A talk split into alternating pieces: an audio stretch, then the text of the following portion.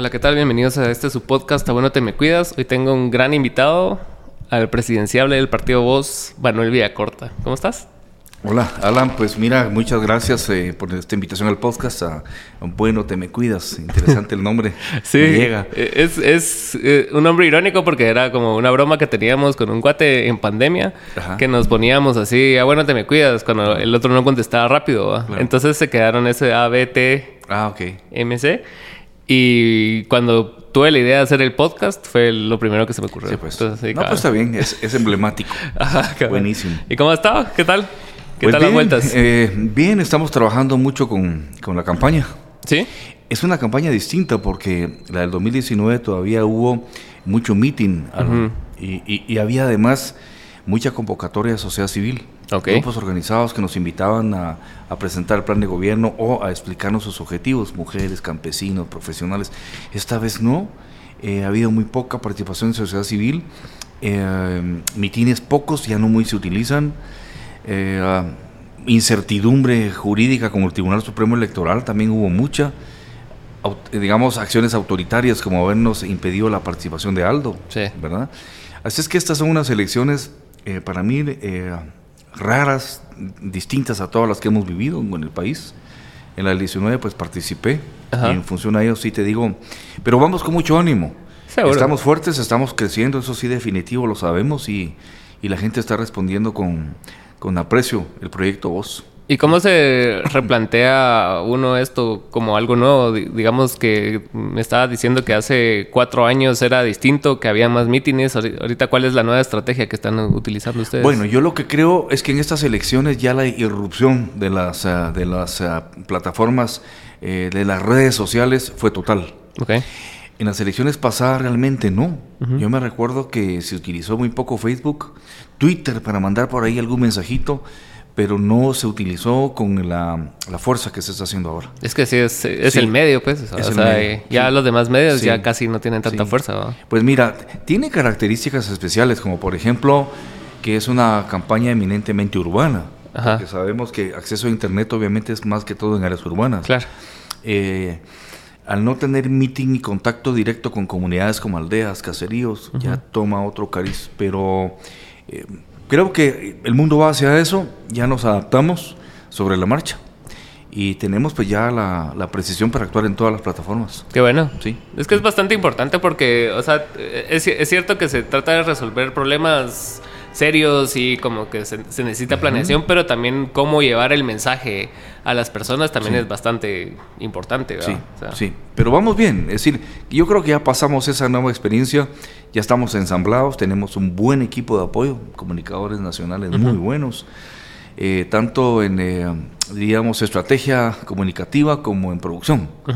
Así es que estamos contentos, vamos bien. Por lo menos en un último informe que se publicó hace dos días dice que conjuntamente, si no mal lo entiendo, con la señora Ríos y con Mulet y yo somos los que tenemos más presencias en redes en ese momento. Bueno, es, ¿Sí? es un, estudio muy serio de, de, este movimiento de observación electoral. ¿no?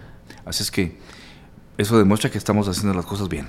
¿Y cuál crees que son los puntos fuertes de tu propuesta? O sea, del plan de, de plan de gobierno y, de todo lo que estás hablando ahorita. Mira, yo creo que el, eh, un punto fuerte es que es un plan de gobierno, eh, diríamos, de amplio espectro tocamos absolutamente todas las áreas. Okay. Segundo, eh, está bien eh, eh, fundamentado. Okay. La bibliografía que se ha utilizado, fundamentalmente electrónica, es comprobable.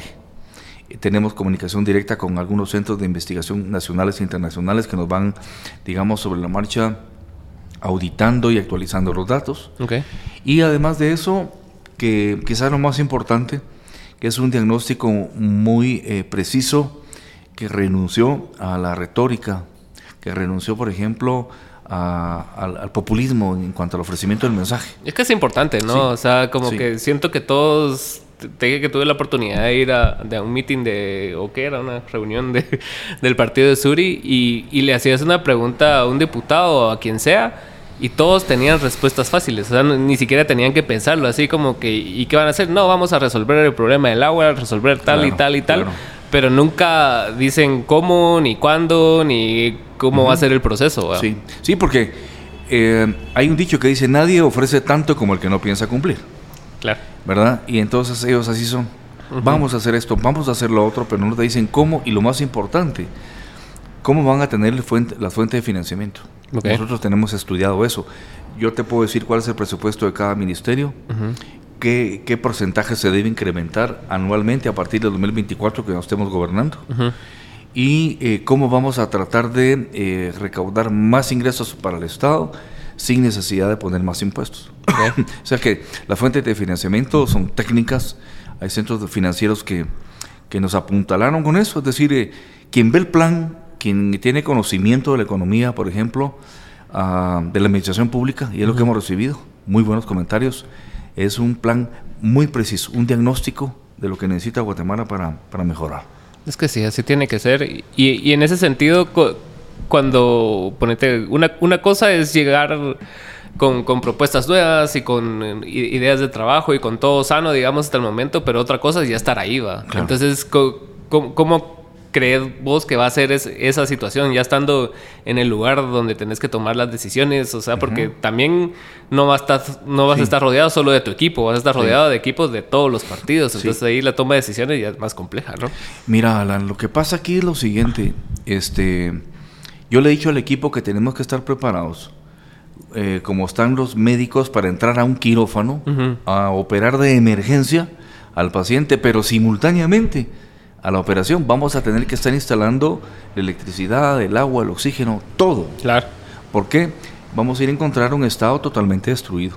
Es decir, donde jamás hubo política pública, donde no hubo eh, planificación de política pública a mediano y largo plazo. Y así está todas las áreas del gobierno. Entonces sabemos que vamos a ir a encontrar endeudamiento muy fuerte por parte del Estado, eh, mucha gente incapaz usurpando los puestos, ¿verdad? Y eso no las puedes quitar. Es decir, tenemos un diagnóstico también del bus que vamos a manejar. Es un bus desvencijado, en muy mal estado. Así es que además de la ruta, como se dice comúnmente, vamos a tener que cambiar las llantas en movimiento.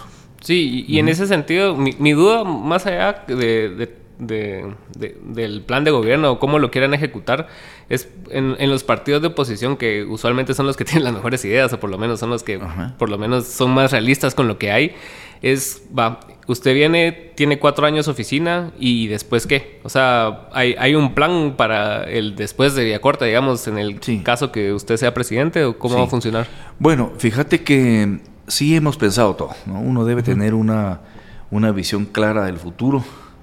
Eh, yo estoy muy, muy convencido de que vamos a hacer una, una sorpresa extremadamente eh, agradable para el país. Veo eh, en el escenario pues que este señor Pineda, ¿no? que fue realmente una, una alteración incluso ilegal dentro del proceso electoral, ya no va a estar. Esa es mi percepción. Y creo que los otros candidatos conservadores que quedan, Mulet, Ríos, eh, Torres vienen en una franca caída, no se identifican con la gente, el mensaje no le está llegando a la juventud, mientras que nosotros, que somos ya la única fuerza de oposición que queda, sí lo hemos notado, estamos creciendo mucho. Yo estoy convencido que en 40 días vamos a estar muy bien posicionados para dar la sorpresa. Eh, bueno, en el mejor de los casos esperamos gobernar cuatro años, ¿no? Si no, pues retornaría de inmediato a mi empresa que tengo y seguiría trabajando con ella. Eh, si logramos gobernar el país por cuatro años, Habría que ver a futuro. Probablemente si el próximo gobierno es un gobierno democrático, quizás podría aspirar a alguna embajada en donde pudiera hacer un trabajo eh, de primera línea para el país, con inversiones, buscar turismo, eh, proyectos de capacitación y de tecnología, intercambios para los estudiantes, para los jóvenes del país, en fin, algo así. Así es que tengo por ahí algunas eh, salidas un poquito nebulosas todavía, pero ya están. Sí, pues. Sí. Es que sí, eh, y yo estuve en una, una reunión ahí en la, en la universidad, ¿cómo se llama? La Da Vinci. Que, que estaban, ajá, que, que, se estaba hablando y que estaban así toda la...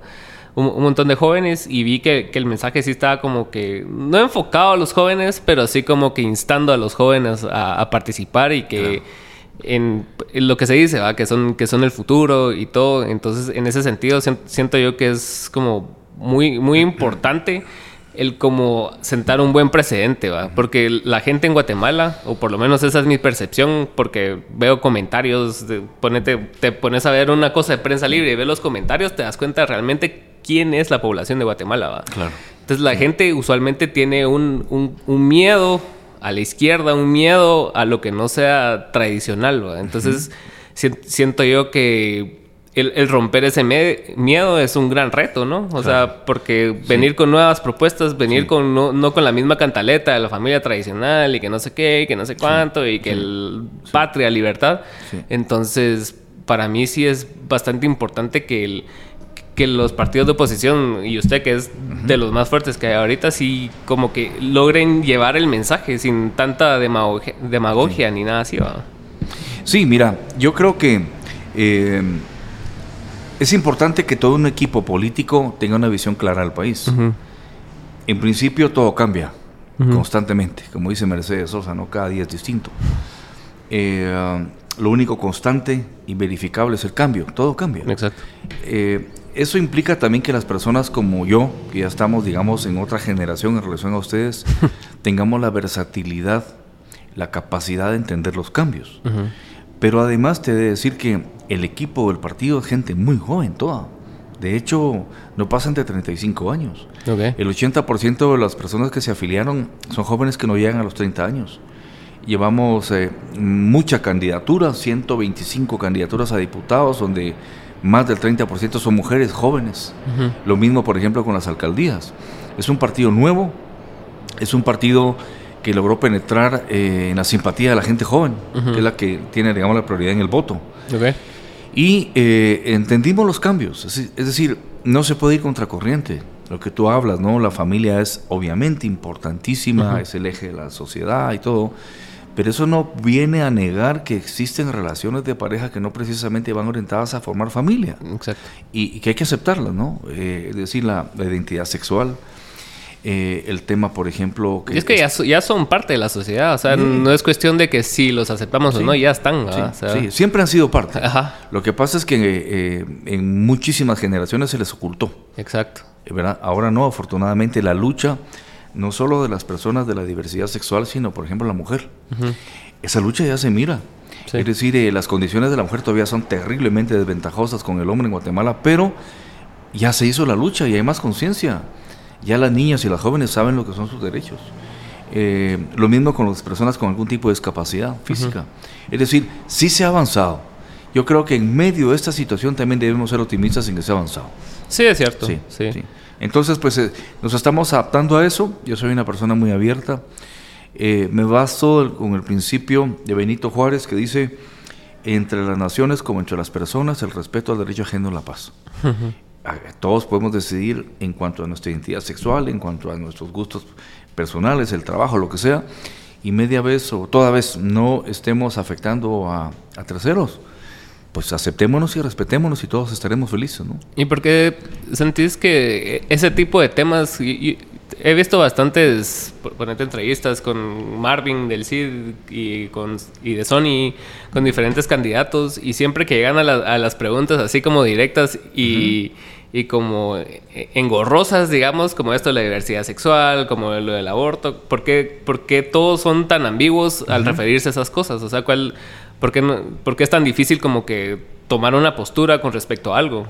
Mira, lo que pasa es que eh, hay un término que se conoce como lo políticamente correcto, que diríamos,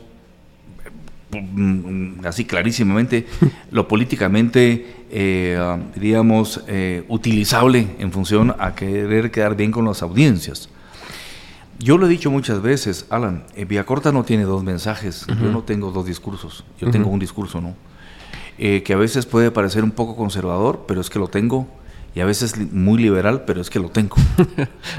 Por ejemplo, mira, eh, a mí me han dicho, ¿qué opina? Lo primero que me pregunta, ¿qué opina de Joviel Acevedo? Este señor tiene que jubilarse, irse a su casa, ya estuvo en el ministerio. Sí, he visto videos. Y tiene mucha plata para vivir feliz. Que se quite, por favor. Y yo no voy a negociar con él nada, y menos a solas. Entonces vienen los colegas del partido y me dicen, Manuel, pero es que son 150 mil votos. Bueno, perdonen, pero yo no tengo dos discursos. Eso pienso el Señor. Y eso pienso el sindicato de trabajadores de, la educación. Y a ellos les hago un llamado. Hagan conciencia. El país está mal. La educación está pésima.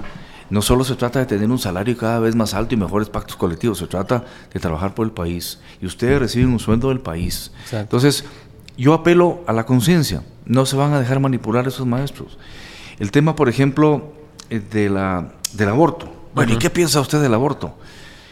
Yo personalmente estoy en contra del aborto como una práctica social reconocida y constitucionaria, que se vuelva allá de todos los días. No. Yo creo que para eso está la conciencia, para eso está el uso del sentido común entre las parejas, para eso hay métodos de, anticonceptivos que, que, se pueden utilizar. Ahora, yo no soy en principio la mujer guatemalteca para osar o tener la arrogancia de hablar por ellas, primero, primero, ¿no? Pero si se me pregunta, yo te diría que estoy en contra del aborto como una práctica sexual constitucionaria. Pero que evidentemente sí estoy de acuerdo cuando va a ser por razones quirúrgicas, terapéuticas, el riesgo de la madre o una violación. Y aún ahí queda decisión de las personas protagonistas, no de nadie más. Bueno, Manuel, ¿y usted qué piensa de la legalización de las drogas? Que no sé qué, yo no estoy de acuerdo con legalizar las drogas, porque sí creo que debe haber un tratamiento de parte del Estado a las personas que tienen algún tipo de dependencia con la droga y que lo acepten, ¿no? Clínicamente hay que atenderles. Eh, también, por ejemplo, el caso de la marihuana, si va a ser para un uso terapéutico medicinal, pues eso se, tiene que aprovechar. Ahora, legalizar las drogas, Alan, en un contexto de una juventud, que toda la juventud del mundo son así, todavía no han madurado emocionalmente, y tú les pones una, una parafernalia de drogas enfrente, les estás facilitando la vida para que la consuman. Y al consumirla está el riesgo de la adicción. Eh, si paralelamente hay un proyecto de Estado en donde se explica qué es lo que provoca cada droga, cuántas neuronas te destruye, ¿verdad? Cómo te va afectando y ya tiene cierta madurez social, bueno, y señores, aquí están las drogas. Es cuestión de cada quien, como dicen los gringos, up to you. Pero, eh, mira, yo no puedo inducir ni decirle a nadie que haga lo que yo quiera. Pues. Pero cuando tú vas y te das cuenta que la juventud, eh, los trabajadores de la construcción, los campesinos, su bebida preferida es el Raptor, y lo digo. Eh, realmente... Casi peor que la coca. yo, te digo, realmente, clínicamente eso es bueno. Habría que preguntárselo. Yo, yo no sé de eso, pero a, los expertos en medicina les pregunto, ¿qué campaña hay para decirle a los jóvenes, mira, si quieres lo consumes, porque hay libertad, pero los estragos en tus riñones que puedes parar en una diálisis son estos? El caso, por ejemplo, la lucha que se hizo contra el tabaco, que eso estuvo bien. El caso del licor, que te venden que ser joven es ser libre y andar disfrutando en la playa. Es que eso es peligroso, oh, Mira. O sea, todo lo vuelven como estilo de vida y como que parte de que tu consumo te define. Y pues, Entonces, mira, tenemos que verlo. En ese sentido, yo no estoy de acuerdo con la legalización de la droga. Si el tema, por ejemplo, otro que siempre pregunta, la pena de muerte. Mire, la pena de muerte no ha sido disuasivo. No hay ningún país del mundo que diga cero criminalidad porque tenemos la pena de muerte. No. Y además de eso hay un tema importante y es que ¿cómo vas a aplicar la pena de muerte en un país como Guatemala que no tiene sistema de justicia, Alan? Tú sabes que de 100 delitos, lo, lo que es un hurto, y que es un robo sin violencia, yo me robo tu celular y no te diste cuenta, hasta un asesinato calificado que lleva planificación, alevosía, ventaja, todo ese rollo, el 97% quedan impunes. Sí, claro. De 100 personas asesinadas, 97 casos quedan impunes. ¿Cómo vamos a aplicar la pena de muerte en un país donde no hay sistema de justicia? Vamos a eliminar a 20 personas para los 5 años a, veniros a enterar que 18 eran inocentes. No, no se puede aplicar. Entonces, yo lo digo. Me dicen, sí, pero la gente, Manuel, está pidiendo guillotinas cada dos cuadras, pena de muerte, están desesperados pero yo no voy a mentir. Es que es un pueblo bien violento. Yo el, otro día me topé con un video de, Ríos Montt. Ah. Y, ajá, y estaba hablando acerca de. Creo que fue cuando acababa de hacer el golpe de Estado. Ajá. Y él, eh, es un video como icónico donde él está sentado y hay un montón de militares alrededor de él y él está hablándoles. Sí, él, fue de ver la Junta de Gobierno. Ajá, y lo, lo, que va a suceder a partir de ese momento. Sí. Y va, ya sabemos lo que hizo. Entonces yo me metí a ver a la sección de comentarios y puta, o sea, yo no, yo no creería que en 2023 la Mara todavía pensar así y todos añoran ese tipo de comportamiento. Ajá. Si no, mira, miras a Bukele y que, está en un formato bastante similar, solo que en 2023 y toda la gente hasta es plan de partido de muchos candidatos aquí. Es así como que, ah, no, la seguridad como hicieron en El Salvador y, y el 90% que tiene de aceptación es algo bastante preocupante, pues. Pero todo esto, Alan, es producto de que nosotros descuidamos la democracia. en el 86 existe la pensamos que íbamos a retornar a la democracia. Teníamos una constitución nueva, habían elecciones libres, la democracia cristiana gana por primera vez. Mm. Mírate del 86 para el 2023, ¿qué ha pasado? Hemos tenido nueve presidentes. De esos nueve presidentes, tres han estado presos por acusaciones penales. Claro. Yo una vez estaba en Costa Rica, en la casa de gobierno, y habían todas las fotos de los presidentes de Costa Rica. Había una maestra con los niñitos pequeños, niños y niñas, ¿no? Con sus uniformitos, y les estaba explicando. El presidente Figueres, el presidente Buder, el, presidente, eh, por ejemplo, todos los presidentes que han tenido. Eh, entonces me puse a pensar, ¿Cómo yo podría explicarle a los niños de Guatemala o a los jóvenes? Por ti, de eso. Luego Jorge Serrano que dio un golpe de Estado. Luego tenemos a, Álvaro Azul. Luego tenemos a Portillo que estuvo. Luego tenemos a, mira, Pérez Molina, un Jimmy Morales, un señor como este que está usurpando la presidencia me daría vergüenza. Es que es increíble que hasta después de los últimos dos gobiernos pensés que Otto fue mejor que ellos. Entonces te das cuenta que realmente ahí en la historia política del país del 86 para acá, tenemos la explicación por qué nunca construimos democracia. Seguimos en la anarquía, en la corrupción, en la ausencia de Estado. Entonces la gente pide autoritarismo. Exacto. ¿verdad? Pide fuerza. Orden. Porque, no hay democracia, no hay respeto a la ley.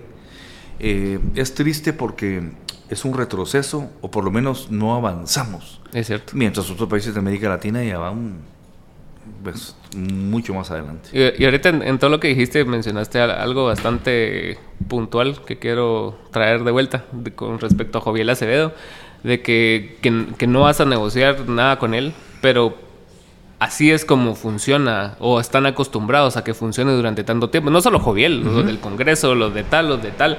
Entonces, ¿cómo se, ¿cómo se puede combatir ese, ese sistema que ya funciona así? O sea, ya está tan roto y corrupto, que esa es la única forma que, en que puede funcionar. ¿Cómo puedes romper esa, esas dinámicas sin que primero te quieran sacar todos los días, Sin que te piensen buscar de otras formas, sino que, o sea, ¿cuáles son las alternativas? Eh, yo lo he dicho, yo quiero implementar un gobierno de unidad nacional, ¿verdad?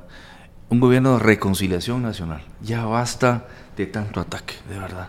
Que la Fundación contra el Terrorismo, no, es que díganle la Funda Terror, porque son unos tales por cuales, que el CACIF contra esto. Que... Vivimos confrontados y vivimos peleando y destruyéndonos como sociedad, como te decía, mientras otras sociedades van avanzando. Sí, claro. Entonces, es, tiene que ser un gobierno de unidad nacional. Tiene que ser un gobierno de reconciliación. Ya. Ya dejemos de lado las discusiones, las confrontaciones, vamos hacia una unidad y un gobierno de transición. Yo creo mucho, Alan, de verdad, en el sentido común. A mí me encanta razonar. Yo creo que los seres humanos tenemos que usar más la razón, eh, llegar a acuerdos, ¿verdad? Eh, yo tengo también mucha fe en la conciencia ciudadana, eh, incluso en el tema de las elecciones, porque yo creo que vamos a dar una sorpresa increíble, que a las 11 de la noche digan, es que el partido Voz arrasó, ¿cómo fue eso? Te digo por la conciencia. Yo creo que la gente abre los ojos. Y la gente cuando tenga la boleta enfrente va a tomar en serio el voto. Y va a decir, no, esto no, voy por aquí. Eh, ya no se puede menospreciar a nadie. Yo he estado en el interior, nos manejamos mucho en el interior, en áreas muy rurales. Y me encuentro con abuelas indígenas campesinas que me ubican. Doctor, pero es que usted tiene que ser, yo le pido a Dios que usted llegue a la presidencia, fíjese. Y entonces me entra la curiosidad, ¿cómo llegó hasta acá el mensaje?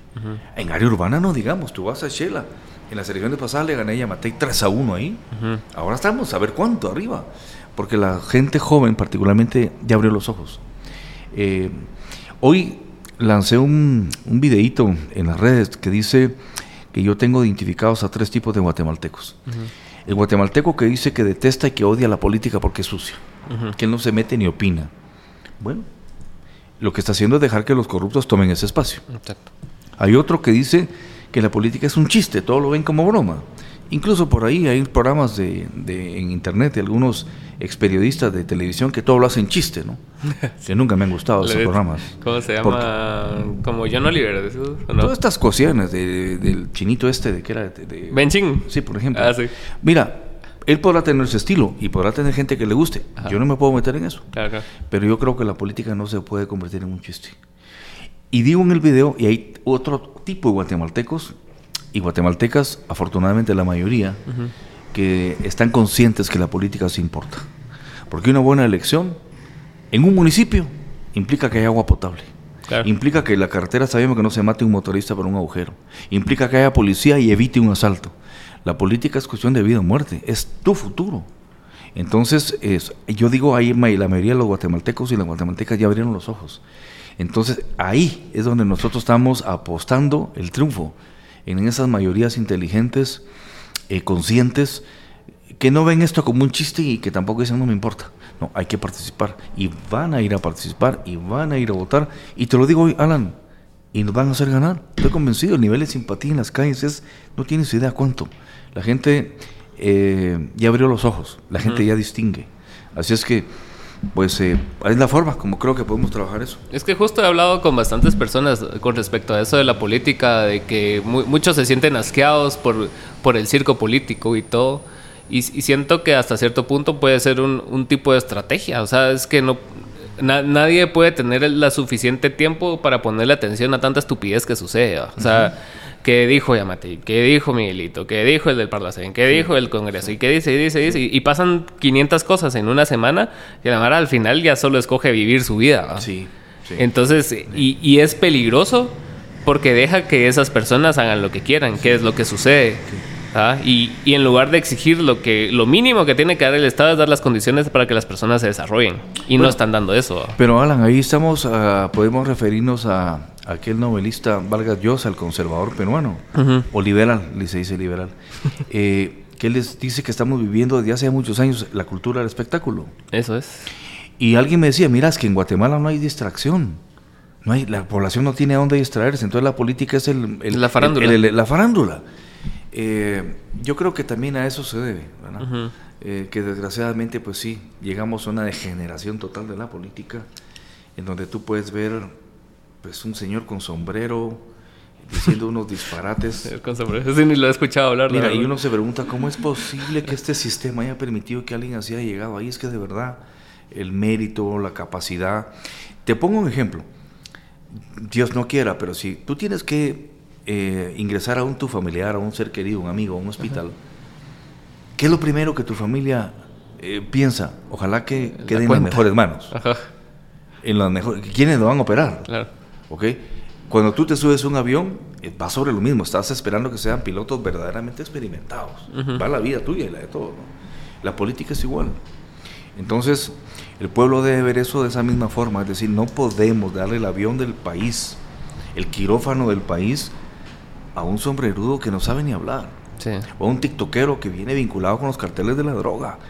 Es que yo no tengo discurso y digo las cosas como son. Y justo eso, lo de la farándula que, que dijo Vargas Llosa, es, es lo que has visto en los últimos años. O sea, primero con Trump, ahora con Pineda aquí en Guatemala, en diferente nivel, pero es, es un personaje disruptivo.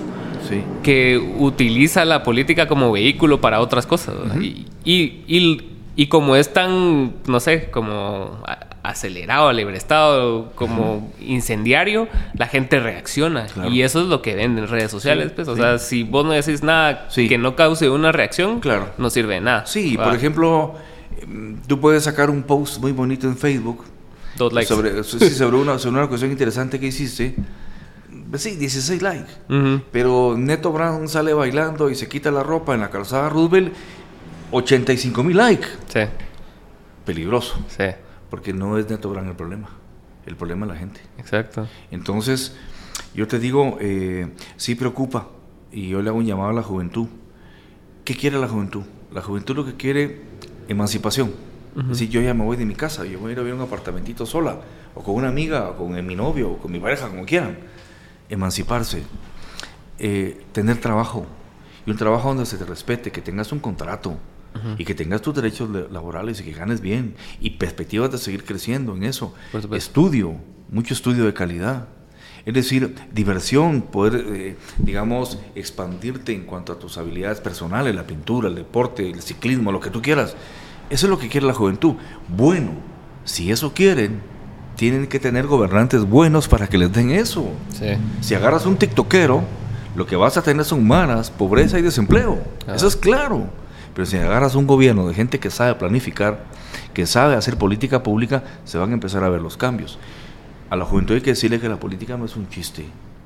Política no es sinónimo de TikTok, un error. La política es cuestión de vida o muerte, es tu vida, es tu futuro.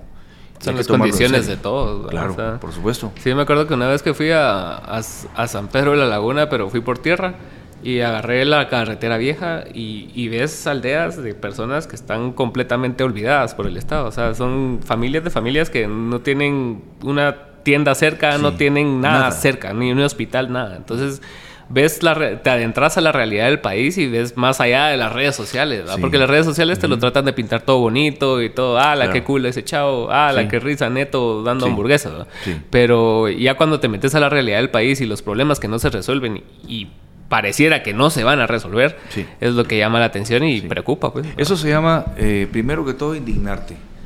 El primer paso que tiene que hacer la juventud es indignarse. Indignarse, y te lo voy a decir así entre amigos, es ponerse como la chingada. ¿Verdad? Decir, yo ya no aguanto este país. No es que estoy indignada, estoy indignado. Mataron a una mi amiga por un celular. Le robaron el vehículo a alguien que tanto le había costado construir y era para su trabajo. Yo no acepto esto, yo me indigno, yo no quiero este país. Voy tomando conciencia. Y luego que tomo conciencia, ¿cuál es el paso? Organicémonos. Porque es un problema de todos. Y empecemos a participar. Yo creo que la juventud tiene derecho a tocar guitarra con los amigos, a divertirse, a tomarse su vino, oír música, pero no significa que ese derecho es toda la vida. Claro. Hay obligaciones también. Exacto. Y una obligación es saber que vivimos en un país que también exige tiempo y cuidado. Y la juventud tiene que hacer un, un paso hacia adelante, tiene que dar un paso hacia adelante en esa madurez. Es decir, este país nos pertenece. Estos 108 mil kilómetros cuadrados son nuestra casa, donde termina y empieza Salvador. Allá nosotros no tenemos nada que ver, o México. Ellos lo cuidan, aquellos también, y nosotros no. Guatemala no es un país casa de familia, donde todos la cuidamos, es país casa de huéspedes. a nadie le importa, tiran la basura, contaminan, destruyen, pero es que no tenemos otro país.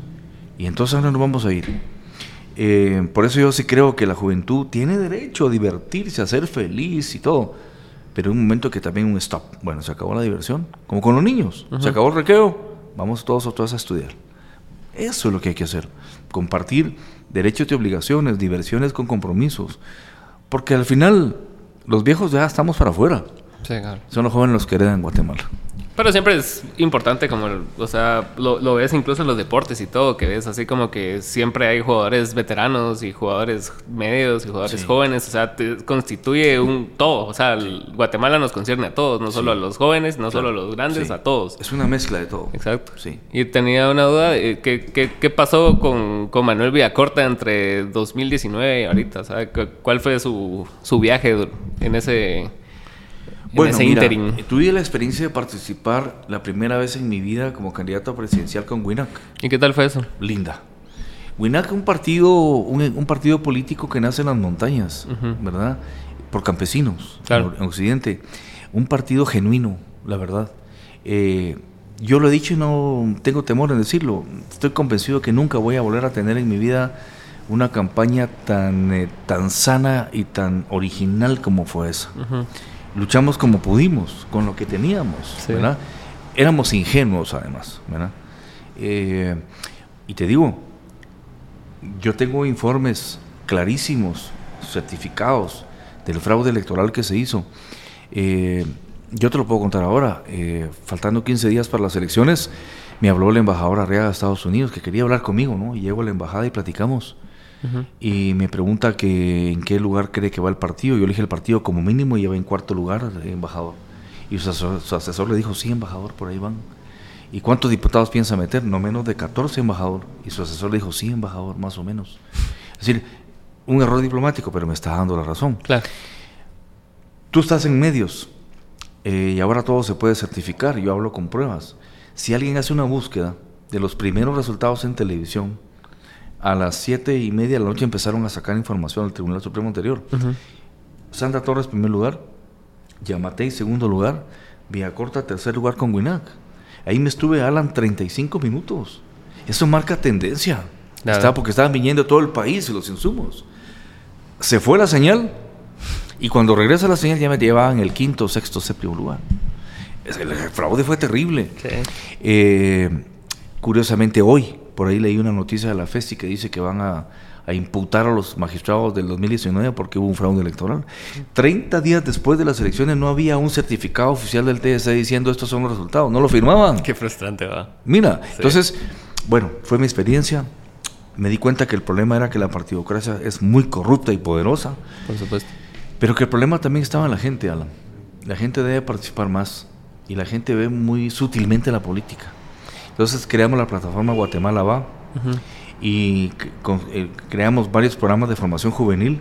Creamos un curso muy lindo de inducción política que incluye temas como política contemporánea de Guatemala, y conceptos y categorías de la ciencia política y la sociología, historia de las ideas políticas. Lindo el curso. Y en este momento totalmente comprobable, si tú quisieras los, los datos, formamos a más de 5.000 jóvenes online y presencial. Entonces no bajamos la guardia, seguimos trabajando. Y luego se nos cruza ese proceso electoral y la posibilidad de ir con el partido Vos, que me siento muy cómodo. ¿Y cómo llegó vos a, hablarle? Fíjate que eh, Carlos Barreda me llamó. Llegó un par de veces a la sede de la plataforma Guatemala Va, aquí. Hablamos y la última vez me dijo, bueno, mira, tenemos el partido, Manuel, y realmente hemos llegado a la conclusión de que serías un buen candidato para nosotros. De hecho, yo pensaba ya no participar. Eh, lo evalué con mi equipo, todas las decisiones son de consenso, y llegamos a la idea que sí había que hacerlo. Y fue así como nos incorporamos. E incorporamos a la plataforma, que es un equipo de, yo tenía miles de jóvenes, eh, cientos de profesionales muy calificados, que vino a ser algo así como la fuerza social del Partido Voz que recién estaban haciendo. Y es, y es perdón que te interrumpa, y, es tan difícil formar un partido sin necesidad de contar con gente que ya trabajó en otros partidos. ¿O si es necesaria esa experiencia en, en, otros partidos? Mira, yo creo que todo ayuda. Ajá. Porque, por ejemplo, te voy a decir, cuando yo acepto, el equipo me dice, yo lo sabía, ¿no? Manuel, eh, tenés una reputación intacta. Ajá sos empresario, vivís de tu empresa, no te pueden acusar de nada. Pero ahora te van a empezar a acusar de que tenés diputados ex UNE. Yo lo sabía. Y mira, dicho y hecho, ¿no? Los enemigos, incluso de partidos que se supone que son progresistas, ¿no? Ah, los ex UNE de Vía Corta, y hoy salió por ahí un informe de una institución de estas de investigación. El círculo de poder de Vía Corta me ponen a todos los ex UNE. Ah, vi eso. ¿Fue hoy o ayer? Mira, ayer. Y, te digo, con los diputados yo no tengo contacto. Ahora, esos diputados, Alan, forman el grupo parlamentario de oposición. Ahí está Aldo Ávila también. Ese grupo parlamentario de oposición es el que ha dado la batalla, están los registros. Si tú buscas, yo invito a la juventud que, que haga las pruebas. Váyanse a Google y pongan Grupo Parlamentario de Oposición Guatemala, GPO Guatemala, y van a encontrar 15.000 noticias. Han emplazado ministros, han llegado a hacer visitas a los hospitales, a las comisarías de policía, han denunciado todo. Denunciaron la forma rusa, ellos. Denunciaron la compra de las vacunas. Denunciaron las propiedades del presidente con su pareja. Eh, denunciaron la minera en Izabal. Acaban de denunciar los 67 millones malversados en el hospital de Chimaltenango. Yo te pregunto, Alan, y le pregunto a los muchachos, a la gente que nos está escuchando, ¿qué otro partido? Díganme un nombre ¿Qué otros diputados hacen eso? Entonces, yo vi que ellos estaban comprometidos en la lucha contra la corrupción. Pero, porque al principio, o sea, yo, yo, entiendo que sí puede como generar dudas, ¿no? O sea, ver, ver las afiliaciones anteriores de ¿Sabes por qué? Porque vienen de la UNE. Exacto. Y entonces, eh, ellos, eh, lo que pasa es que la UNE con Sandra Torres se desperfiló y se, se, pervirtió. Se partió. No, un partido que se volvió de negocios, business, ¿verdad? Hay grabaciones entre la señora y gente, a lejos. Y los muchachos se separan y luchan por ganar el partido, pero no se pudo. En vez de irse a, llorar a su casa, ¿qué hicieron? Bueno, hagamos otro partido y fundan partido vos. Es decir, ¿por qué la gente ataca a los muchachos estos y no atacan a los diputados de la UNE? ¿No son peor ellos? Sí. ¿Que están ahí? ¿Tú has oído que, sí, los diputados de Sandra Torres de la Nadie dice nada. Nadie dice nada. Es que es contra los diputados del equipo del partido Vos. ¿Por qué? Porque le han plantado cara a la corrupción. No los quieren. Aldo tiene 60 intentos de quitarle el antejuicio, Alan. 60 intentos. Ya se lo quitaron. Y te digo algo triste, lo podrían meter preso en cualquier momento ya. Claro. A eso se llega. Así funciona este país, la tergiversación. Por eso sabemos que el monstruo de las cuatro cabezas es muy grande, pero lo estamos desafiando y lo vamos a vencer. ¿Y, y cómo es el tema de, la CICI? ¿Crees que sí pueda regresar o que no es necesaria alguien que fiscalice externo? yo también lo he dicho. Me dicen, hay que tener mucho cuidado porque la, la, CICI eh, jala mucha simpatía y no... Mira, la CICI fue un experimento. Sí. Se tiene que ver con un experimento porque nunca en un país se había instituido por Naciones Unidas un ente de investigación policial, que era la CICIG. Bueno, fue un experimento. En Guatemala, yo sí lo miro, tuvo sus luces y sus sombras. Por supuesto. Porque realmente hizo investigaciones extraordinarias. Por ejemplo, la investigación de la línea con Pérez Molina y Valdetti, bárbaras, y muchas otras. Yo creo que después de esa investigación como que se quedaron con como el con, la medalla puesta de eso y ya después fue como sí, pero fíjate que, por ejemplo, hubo, hubo casos, eh, el, exministro de Ambiente, Martínez Farrate, una autoridad prestigiado en todo el mundo, e incluso Fuentes Knight, por ejemplo, ¿verdad? Eh, meterlos presos. como en todo, hubo éxitos y fracasos. Claro. ¿Sabes qué pienso yo? Guatemala lo que necesita es una reforma integral y total del sistema de justicia. Es que la gente dice, ay, es que con la CICIC todo se resolvió. La CICIG es un ente policial de investigación que le dice al Ministerio Público, aquí están las pruebas, ahora ustedes empiecen en su persecución penal y se acabó su trabajo. ¿Por qué no se dice que hay que fortalecer al MP? Hay que fortalecer los juzgados. Sí, lo que hacía la CICIG lo tenían que hacer otras instituciones. Exactamente. esto es como que tú quieras cambiarle solo el carburador a tu carro pero Alan, es que también necesita batería, llantas, frenos. Sí. Eh, sí, sí fue un buen, buen ejercicio, es decir, fue un buen experimento, con luces y sombras, que nos enseñó cosas, cómo hacerlas y cómo no hacerlas.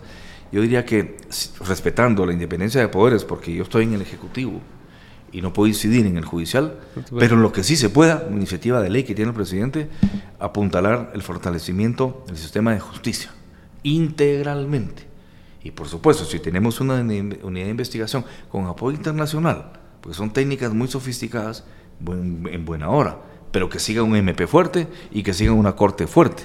Porque si no tienes una, un centro de investigación muy bueno, como era sí, pero tienes un MP que no funciona. una Corte Suprema que no funciona, una CC que está comprada. Entonces, bueno, ¿a dónde llegamos? Sí. No, valdría la pena invertir en eso si no hacemos una reforma integral. Y, es parte de, de, todo el populismo que nos han vendido, porque esperamos soluciones fáciles a problemas complejos. Entonces es así como la CICIG hizo lo mínimo que tenía que hacer la CICIG, o sea, porque tampoco hizo nada extraordinario, estaban haciendo su trabajo, pues, o sea, sí. Y, y, lo hicieron bien o mal, pero lo hicieron pero la gente se quedó con la idea de que esa es la solución. Y la solución es todo lo demás que, está, que se queda aquí. O sea, la CICI puede venir e irse y hacer lo que quiera, pero si todas las demás instituciones siguen igual, no va a hacer ninguna diferencia. Pues. Es que en tu casa no solo lo importante son los focos de luz, también está el agua potable. Tenés foco, pero no tenés pared. Sí, en, los ductos para, para agua, todo. Tu servicio telefónico, la energía eléctrica. Es decir, es un integrado. Y tenemos que ver esto como un integrado. Pero bueno. Eh, fue una buena experiencia, nos dejó eh, enseñanzas interesantes que van a servir ahora para, espero, un verdadero paso hacia adelante para tener un verdadero sistema de justicia. Pues, y me estabas contando, cabal, de que cuando te habló el partido, sí. yo te corté. Entonces, ¿cómo...? Bueno, este, entonces llegamos a la conclusión, la, yo siempre he pensado de que hay que tomar decisiones en consenso cuando estás en un proyecto social. Eh, nos reunimos muchas veces con el equipo, reunimos a los equipos de la plataforma y el partido. Y al final se decidió que sí podíamos ir juntos. Entonces el partido eh, pues eh, pone a disposición el partido político la llave para poder competir, el barco. Nosotros eh, ponemos muchos pasajeros de mucha calidad, van de candidatos ya, gente impresionantemente buena. así es que creo que fue una, una mezcla afortunada, ¿verdad? Y vamos adelante estamos ganando, te digo de verdad, mucha simpatía y se va a ver en las elecciones. Y en este momento estoy convencido, aunque a algunos eso les provoque dolor y, molestia, que somos la verdadera, la única fuerza de oposición frente al crimen organizado incrustado en la política. ¿Cómo ves a los demás de oposición, ya que estamos hablando de oposiciones? Pues mira, eh, yo creo que... ¿Qué más es oposición? Se lo semilla, ¿no? Sí, yo creo que, por ejemplo, cada, cada, cada eh, proyecto ido haciendo lo que puede. Semilla, ORG, WINAC, MLP, en su propia, digamos, percepción de la, de la historia y de sus propios intereses, digamos, eh, eh, como equipo, ¿no? Eh, la idea era realmente que pudiéramos haber ido todos en un gran proyecto. Es que eso es lo ideal, ¿no? Hubiéramos ido en un frente amplio, un pacto histórico como en Colombia, eh, porque hubiéramos tenido mucho más apoyo cualitativo, más equipo de trabajo, los recursos conjuntados en una sola marca de partido. Pero desgraciadamente eh, hay que hablarlo claro. Mira, eh, yo detecté dónde está el problema. Te digo, las bases de los partidos de la izquierda quieren la gran unidad. Incluso los liderazgos de los partidos quieren la unidad. El problema está en, esa, en ese anillo, en esa rosca que gira en torno a los liderazgos. Mm. Porque, por ejemplo, yo puedo hablar contigo y tú eres de otro partido y decir, llegamos a un acuerdo, sí es bueno, Alan, bueno, Manuel, entonces le entramos, le entramos. Hey, amigos, el equipo, vénganse, vamos a hacer esto. Aquí se quedó todo. Ahí está la resistencia. ¿Y sabes por qué? Porque tú llevas ocho candidatos a diputados, yo llevo ocho. Entonces, estos ocho quieren ir. Y no, si vamos con Alan, vamos a ir 4-4. Y ahí, es, este, ahí está el cortocircuito. Sí, pues. Pero no es en la dirigencia ni es en las bases, es en esas eh, pequeñas oligarquías que se le forman alrededor de los secretarios generales de los partidos. ¿Y qué soluciones pueden haber en ese tipo de casos para unificar como frentes? Formación política, conciencia, compromiso con la patria. Pues. Porque la tienen, la tienen, pero prevalecen los la tienen, pero prevalecen los eh, intereses. los intereses personales, porque, que bueno, la verdad es que yo lo digo, mira, ahora no se puede hacer la alianza, pero fíjate esto. Winaki ORNG pues llevan un candidato a presidente. Semilla llevan otro candidato a presidente. Pero en la cuestión de la alcaldía se pusieron de acuerdo los tres. Pero es que no había diputados. ¿Te das cuenta? Sí, pues. Ahí creo yo que está el tema. Bueno, esta es historia pasada. Hay que ver hacia el futuro. Con el partido Voz vamos a hacer una gran oposición y vamos a ganar las elecciones y vamos a seguir creciendo. Y vamos a hacer un partido puertas abiertas. Porque en todos lados hay gente buena no vamos a decir eh, de dónde vienes, solo les vamos a preguntar a dónde vas. Y si vas a donde vamos nosotros, súbete, este proyecto es para todos. Eso es el partido Voz. Por eso, por eso es que estamos creciendo tanto. Es que Lo entendimos. Es, indispensable eh, la transparencia en cualquier ámbito, porque por ejemplo yo he trabajado en empresas que no son transparentes con los empleados y se nota el malestar y se nota que las personas están incómodas y, de la nada ponete sube a alguien de puesto, pero sabes que era amigo de aquel y que se van a echar las chelas juntos. Entonces, ese tipo de cosas hacen mucho daño en, en la veracidad de las palabras que estás diciendo, pues, porque ahorita, pues, o sea, dar, dar buenos discursos, dar, dar, todo lo que querrás, pero si en la acción no se ve, va a ser el problema. Es la honestidad. Exacto. Es la coherencia. Mira, por ejemplo, yo recién vine a Estados Unidos hace, en un viaje que hice vine de, California hace unos días, pero hacía un mes y medio estuve, por ejemplo, en Texas estuve con un grupo de empresarios y me sorprendió algo. Están obsesionados con estudiar maestrías, eh, master degrees y eh, PhDs, doctorados. ¿Sabes en qué? De las grandes empresas, en ética. En ética. Ethics, sí. Porque entendieron que una empresa que se maneja con ética no la detiene nadie. Porque si yo te estoy vendiendo a ti un cereal que viene realmente de trigo, que te va a alimentar. El precio pues no es el mismo que otros, pero esto te estoy ofreciendo y tú lo compras y sientes el cambio. No te estoy robando, estoy teniendo mi utilidad, pero no te robo. Voy a seguir creciendo. Cada vez más gente va a consumir mi cereal. Porque es un cereal, lo que estoy diciéndote que vendo es lo que vendo. La falta de ética de meterle, por ejemplo, soya a esto y una serie de triquiñuelas y decirte esto es, y no lo es, falta de ética, la empresa empieza a caer. Sí. Y cuando son inversiones millonarias ya entendieron ellos que las empresas que se manejan con ética, hoy la gente que está más ilustrada, más comunicada, las respeta y las protege. Por supuesto. Y el personal es distinto también, porque es con ética. Es que se nota. Eh, entonces la ética afortunadamente está retomando ese espacio. Ojalá algún día llegue a estar en Guatemala, porque sí nos falta mucha ética. ¿Y cómo ves el tema de los monopolios de, de, las empresas? Mira, eh, privadas. Debe decirte Y también otra pregunta, así, para tirar dos de Y como es eso de la de querer privatizarlo todo lo estatal, o sea, ¿cuál es la obsesión con eso? Mira, bajo tu punto de vista. Por ejemplo, eh, la economía de Guatemala es una economía muy pequeña. Es una economía que hay que verla dentro del gran orden internacional de la economía. Hay países que en ese orden internacional de repartimiento de funciones se quedaron como países industrializados otros como servicios, como Panamá. Y a otros nos tocó ser los graneros del mundo. Nosotros nos tocó ser un país agrícola. Así nos designaron. Las Banana Republics of Central America, ¿verdad? Mm. Entonces resulta que nosotros somos los que les ponemos, así se dice un poco tristemente, el postre en las mesas de las personas de los países ricos. Nosotros les ponemos a los países ricos en la mesa su banano, su café y su azúcar. Postre. Y por eso dicen que tenemos una economía de postre. Duele, pero es la verdad. De eso vivimos. No te puedo decir que hagamos carros. Te mentiría. Entonces, en ese contexto económico pasa algo. Se dan lo que se conoce como monopolios naturales. Es decir, alguien que viene y le entra en la industria avícola y empieza a crecer y a crecer y a crecer sin competencia. Alguien que le dice, por ejemplo, los novelas, el tema del cemento, le entran al cemento, empiezan a traer porque lo copiaron en Italia, lo vieron, y empieza a crecer y nadie les compite. Y tienes el de la cerveza con los castillos y nadie. Realmente fueron monopolios naturales. Porque en ese momento pudo haber habido 20 familias haciendo lo mismo con el cemento. Sí. Claro. cuando crecen mucho, pues obviamente se van especializando en el sector. Ahí empiezan a haber ciertas prácticas de dumping eh, para, para, no dejar entrar competidores, pero eso es otra historia. Ahora yo te digo una cosa, los monopolios en Guatemala están dejando de existir. Eh, yo puedo ir a, una, a cualquier lugar, a un Super 24, puedo ir a un, a un supermercado y encuentro 75 marcas de cervezas una cerveza sueca, una alemana, una, una de, de, Portugal, una mexicana. Eh, tú consumes lo que quieres. Es decir, ah, tú quieres agarrar la gallo, esa es tu decisión. Pero ahí no hay monopolio. En el caso, por ejemplo, avícola, pues aquí realmente son dos empresas grandes las que han habido siempre, ¿no?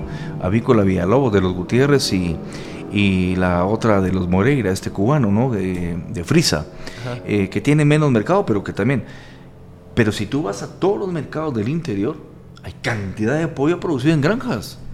Pero por ejemplo, ahorita que mencionaste los Gutiérrez, que tienen el grupo multiinversiones y que también tratan así de ya, ya aparte del pollo está el café, está tal, está tal, está tal. O sea, son prácticas que tal vez en papel no sean monopólicas, pero a la larga sí. mira, es una, sí, ellos le llaman una diversificación de, portafolio. Ajá. Y lo que pasa, y bueno, es que lo mismo ocurre con otros eh, sectores. Por ejemplo, eh, tú ves Carlos Slim, está metido en todo.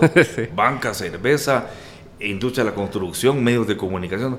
Es decir, llega un momento que tienes tanto capital que tú empiezas a ver en dónde inviertes, pero lo que hay que pensar ahí también, mira, y va vinculado a la pregunta segunda que hiciste. Eh, cuando fue la globalización y empujó con todo, las grandes familias en Guatemala se dieron cuenta que iban a perder la guerra. Los países dijeron, no vamos a poder competir contra un Walmart. No, pues. ¿verdad? Incluso los Gutiérrez, no vamos a poder, o, los Moreira de Frisa, no vamos a poder competir contra Pollo Hudson o Tyson, no, vamos a poder. Los mismos cementos eh, progreso, ¿no? Va a venir el cemento mexicano, Cemex, nos va a inundar, ¿no? ahora es el chino, ¿no? Entonces ellos sabían que no iban a poder competir globalmente. Es más, que lejos de poder competir, no iban a poder resistir la entrada de, los, de la competencia. Rápidamente buscaron la diversificación y entonces estas familias se dirigieron al tema de los servicios. Se dirigieron a poner, por ejemplo, las hidroeléctricas. ¿verdad? Por ejemplo, el tema de la energía eh, solar, ahora también están metidos en eso, eólica, están invirtiendo en eso. Se metieron a invertir en construcción. Es decir, pensaron, tenemos que dar un salto cualitativo porque esto ya no va a ser negocio. Y al final se hicieron partners o socios minoritarios de las grandes transnacionales. Esto es así. Esto, mira, la economía es como decía Charles Darwin, ¿no? Es la lucha de las especies. Los más inteligentes, más poderosos y a veces menos éticos son los que se quedan con Como Amazon, o sea, Amazon ve que un producto le va bien y rápido lo vuelve Amazon Basics. Saca la copia y es así como, bueno, aquí está y más barato. Pero mira, estamos viendo una época de democratización de la economía y de la comunicación. Por ejemplo, este programa, eh, este programa podrían verlo fácilmente, Alan, por decirte algo, dos millones de personas. Sí. Y es probable que el medio de comunicación tradicional de Guatemala, que ni siquiera quiero mencionar su nombre por razones obvias, no lleguen a 16 mil personas. Mira eso, tú solo, tú solito con tu computadora, podrías llegar a 3 millones. y ese gran periódico no llega ni a 16 mil, con 250 eh, empleados. Cambió el mundo. Hoy es tu capacidad, ¿verdad? Hoy es el conocimiento lo que más vale. Ya no es tanto el dinero, es el conocimiento.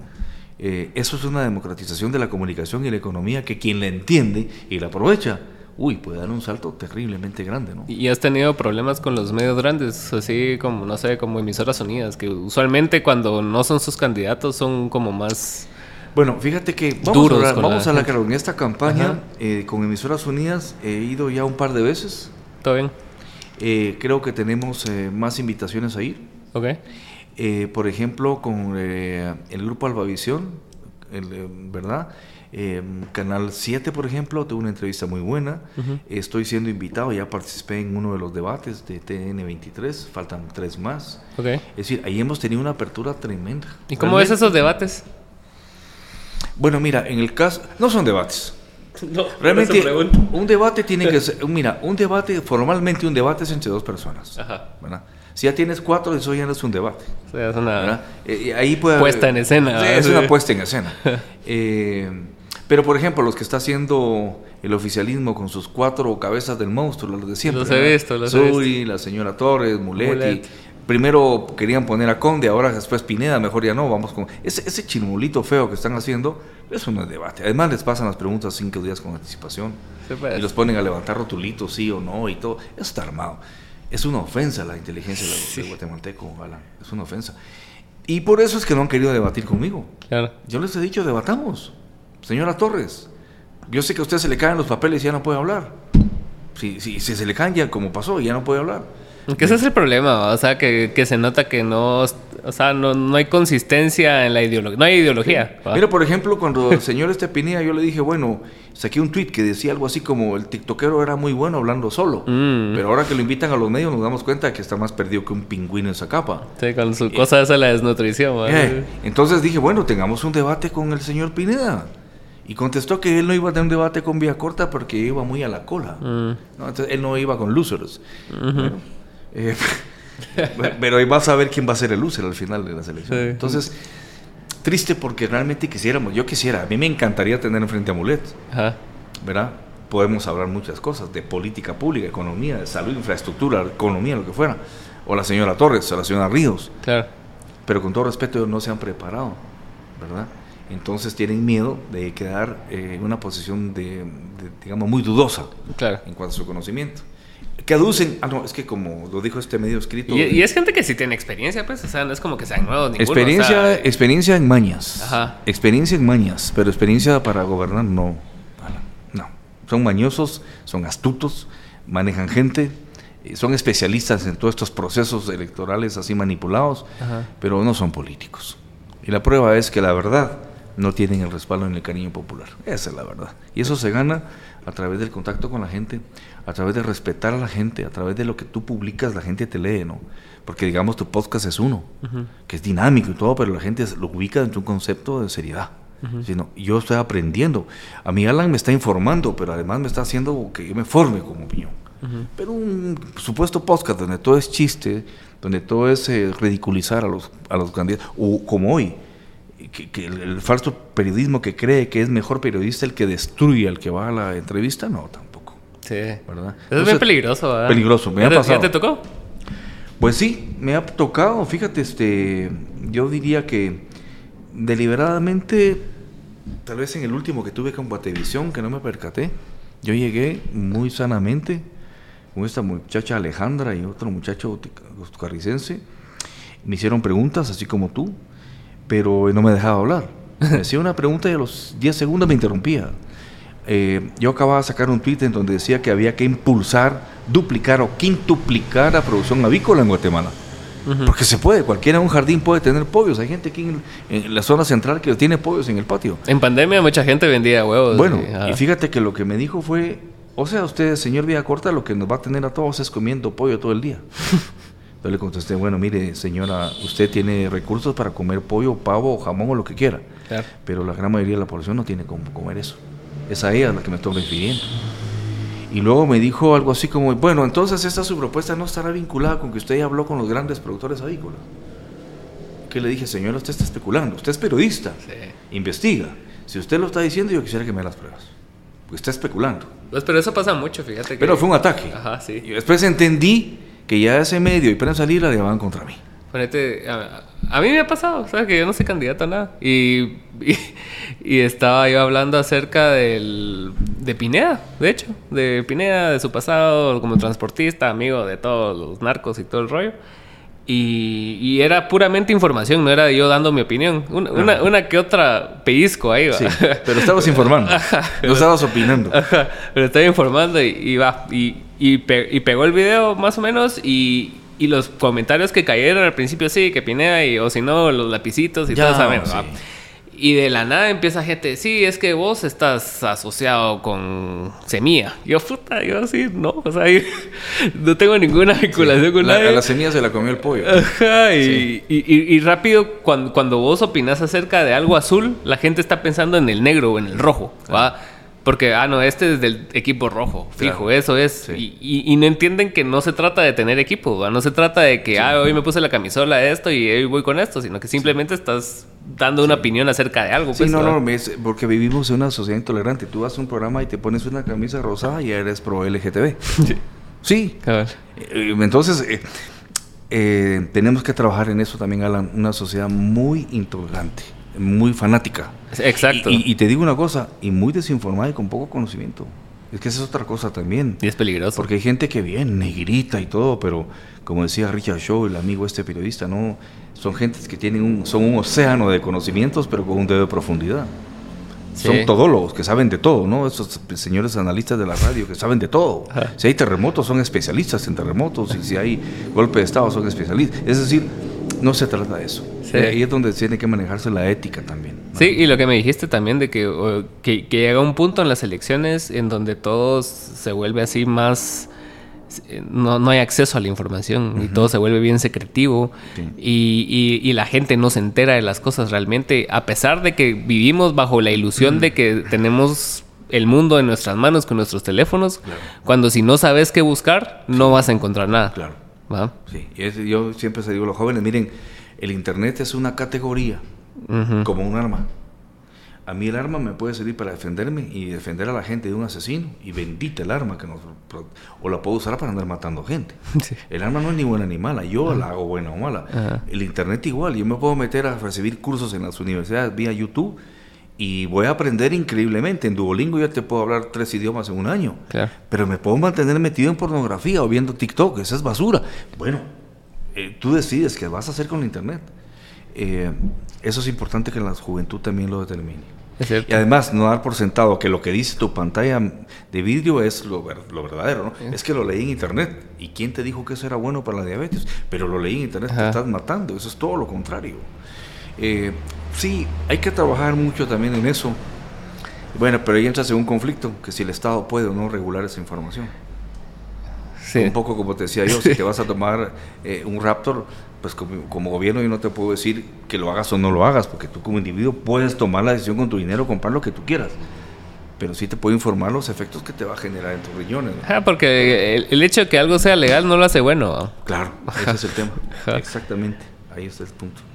Pero bueno, muchas gracias por su tiempo. Bueno, Alan, a ti, créeme que fue una buena entrevista, una plática entre amigos muy, muy productiva y espero que sigamos en comunicación. Seguramente. a ver si hacemos segunda parte ya usted como presidente. En enero, el 15, 16 de enero te esperamos. Eh, no en casa de gobierno, que no vamos a mantenernos ahí, nos vamos a mantener de arriba para abajo en todo el país, pero te, esperamos para empezar a trabajar y, y que nos apoyes. Está bueno, muchas gracias. Gracias, Alan. Adiós.